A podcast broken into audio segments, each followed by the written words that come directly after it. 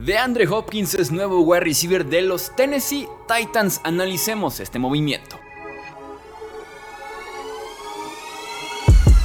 Hablemos de fútbol. Hablemos de fútbol.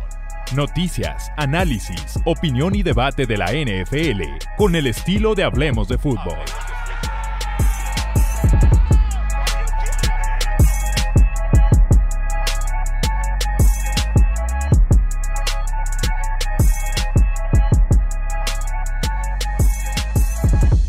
¿Cómo están? Bienvenidos una vez más aquí Hablemos de Fútbol. Yo soy Jesús Sánchez y tenemos que platicar de la firma de DeAndre Hopkins con los Tennessee Titans. Antes de empezar con el análisis, recuerda suscribirte si aún no lo has hecho aquí al podcast de Hablemos de Fútbol porque viene más contenido de contratos, firmas, etiquetas de jugador franquicia, previas de temporada y obviamente análisis durante la campaña regular que ya casi viene. Seamos pacientes, dos mesecitos más y estamos ya con NFL.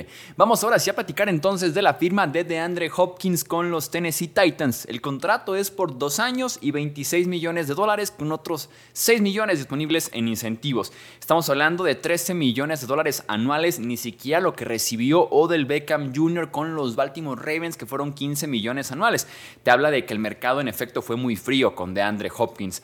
Tiene, como les decía, otros 6 millones disponibles en incentivos, los cuales se pueden conseguir de la siguiente manera. 250 mil dólares, bueno, hablando de 6 millones en total, son 3 millones por año. 3 millones este año, 3 millones el siguiente año. Son 250 mil dólares en caso de que consiga 65 recepciones, otros 500 mil dólares en caso de que consiga 75 recepciones 750 mil dólares en caso de consiga 85 recepciones y un millón en caso de conseguir 95 recepciones. Tiene otros 250 mil en caso de conseguir 750 yardas, 500 mil por 850 yardas, 750 mil por 950 yardas y un millón por 1050 yardas. Y para cerrar, 250 mil por 4 touchdowns, 500 mil por 6 touchdowns, 750 mil por 8 touchdowns y 1 millón por 10 touchdowns. O sea, básicamente para cobrar esos 3 millones de dólares en incentivos anuales, requiere de una temporada de 95 recepciones para 1050 yardas y 10 touchdowns. Creo que no se reporta el dinero garantizado que tiene este contrato porque creo yo que va de la mano con solamente ser un año. Cuando no se reporta el garantizado directamente es porque la gente no quiso presumirlo de alguna forma y por lo mismo no lo liqueó, no lo filtró a los reporteros de NFL Media, de ESPN, Fox, CBS y demás. Es por eso. Entonces, si no se reporta es porque muy seguramente estamos hablando de que solamente tiene un año de contrato garantizado. Las condiciones o lo que buscaba de Andrew Hopkins cuando casi iba a ser cortado ya por Arizona, y él mismo lo dijo en una entrevista en un podcast, es un coreback bueno y que, amara el, y el deporte, una gerencia general estable y una buena defensiva para poder ganar campeonatos. Con Tennessee podríamos decir que cumple una de esas tres, porque coreback bueno y que amar el juego, hay muchas dudas con coreback actualmente con los Tennessee Titans, ¿no? Con Ryan Tannehill, si va a ser Will Levis, Malik Willis parece que está completamente fuera ya de la imagen. Eh, hablando de gerencia estable, acaban de cambiar de gerente general los Tennessee Titans. Este enero contrataron a Ron Carton, nuevo gerente general en Tennessee. Y hablando de buena defensiva para ganar campeonatos, es como un sí a medias, ¿no? La defensiva es buena, sobre todo el front seven, ahí es donde está la inversión fuerte de esta defensiva. La secundaria, muchos jóvenes que requieren dar un salto hacia adelante como para considerarlos una buena defensiva secundaria. Entonces, realmente no se cumplen mucho que digamos las condiciones de DeAndre Hopkins. ¿Por qué? Porque yo recuerdo el podcast que hicimos de destinos posibles para DeAndre Hopkins y yo recuerdo que les dije, sí, aquí tenemos la lista y repasamos punto por punto quién se cumple y quién no. Y yo me acuerdo haberles dicho, pero se reporta, se rumora que sí quiere campeonato, quiere coreback, quiere gerencia estable, lo que no ha tenido básicamente en Arizona y en Houston, pero también quiere un último gran contrato, porque el mismo de Andre Hopkins lo había tuiteado el otro día, que quería también cobrar, que quería ser respetado y reconocido de esa forma. Entonces, claro que de Andre Hopkins también quería dinero y el mercado, que fue muy frío con él, parece que Tennessee es la mejor oferta que tenía sobre la mesa en temas monetarios, 13 millones de dólares anuales, y es la que termina aceptando, ¿no? Buscaba el dinero y al final de cuentas así fue. Eh, con razón Cardinals no lo pudo cambiar desde básicamente final de temporada hasta que lo termina cortando hace unas semanas. No lo pudo cambiar ni por una cuarta, una quinta, una sexta. ¿Por qué? Porque ganaba 20 millones anuales en el acuerdo que tenía con Arizona. Entonces, menos de que Arizona pagara una parte o ellos dieran un pick para que se lo llevaran, que claramente no era la intención. Eh, con razón no pudieron cambiar a DeAndre Hopkins y terminan cortándolo.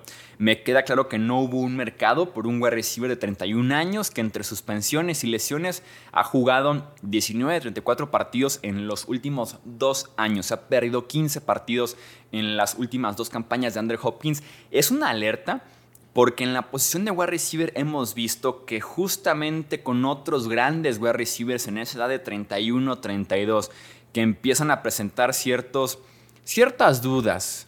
Con la durabilidad es cuando literalmente se vienen abajo las piernas, se viene abajo la producción, la velocidad, la separación y a partir de ahí en, picada la carrera de los wide receivers. Y de hecho Tennessee ya ha sido cementerio de alguna forma de wide receivers veteranos, ¿no?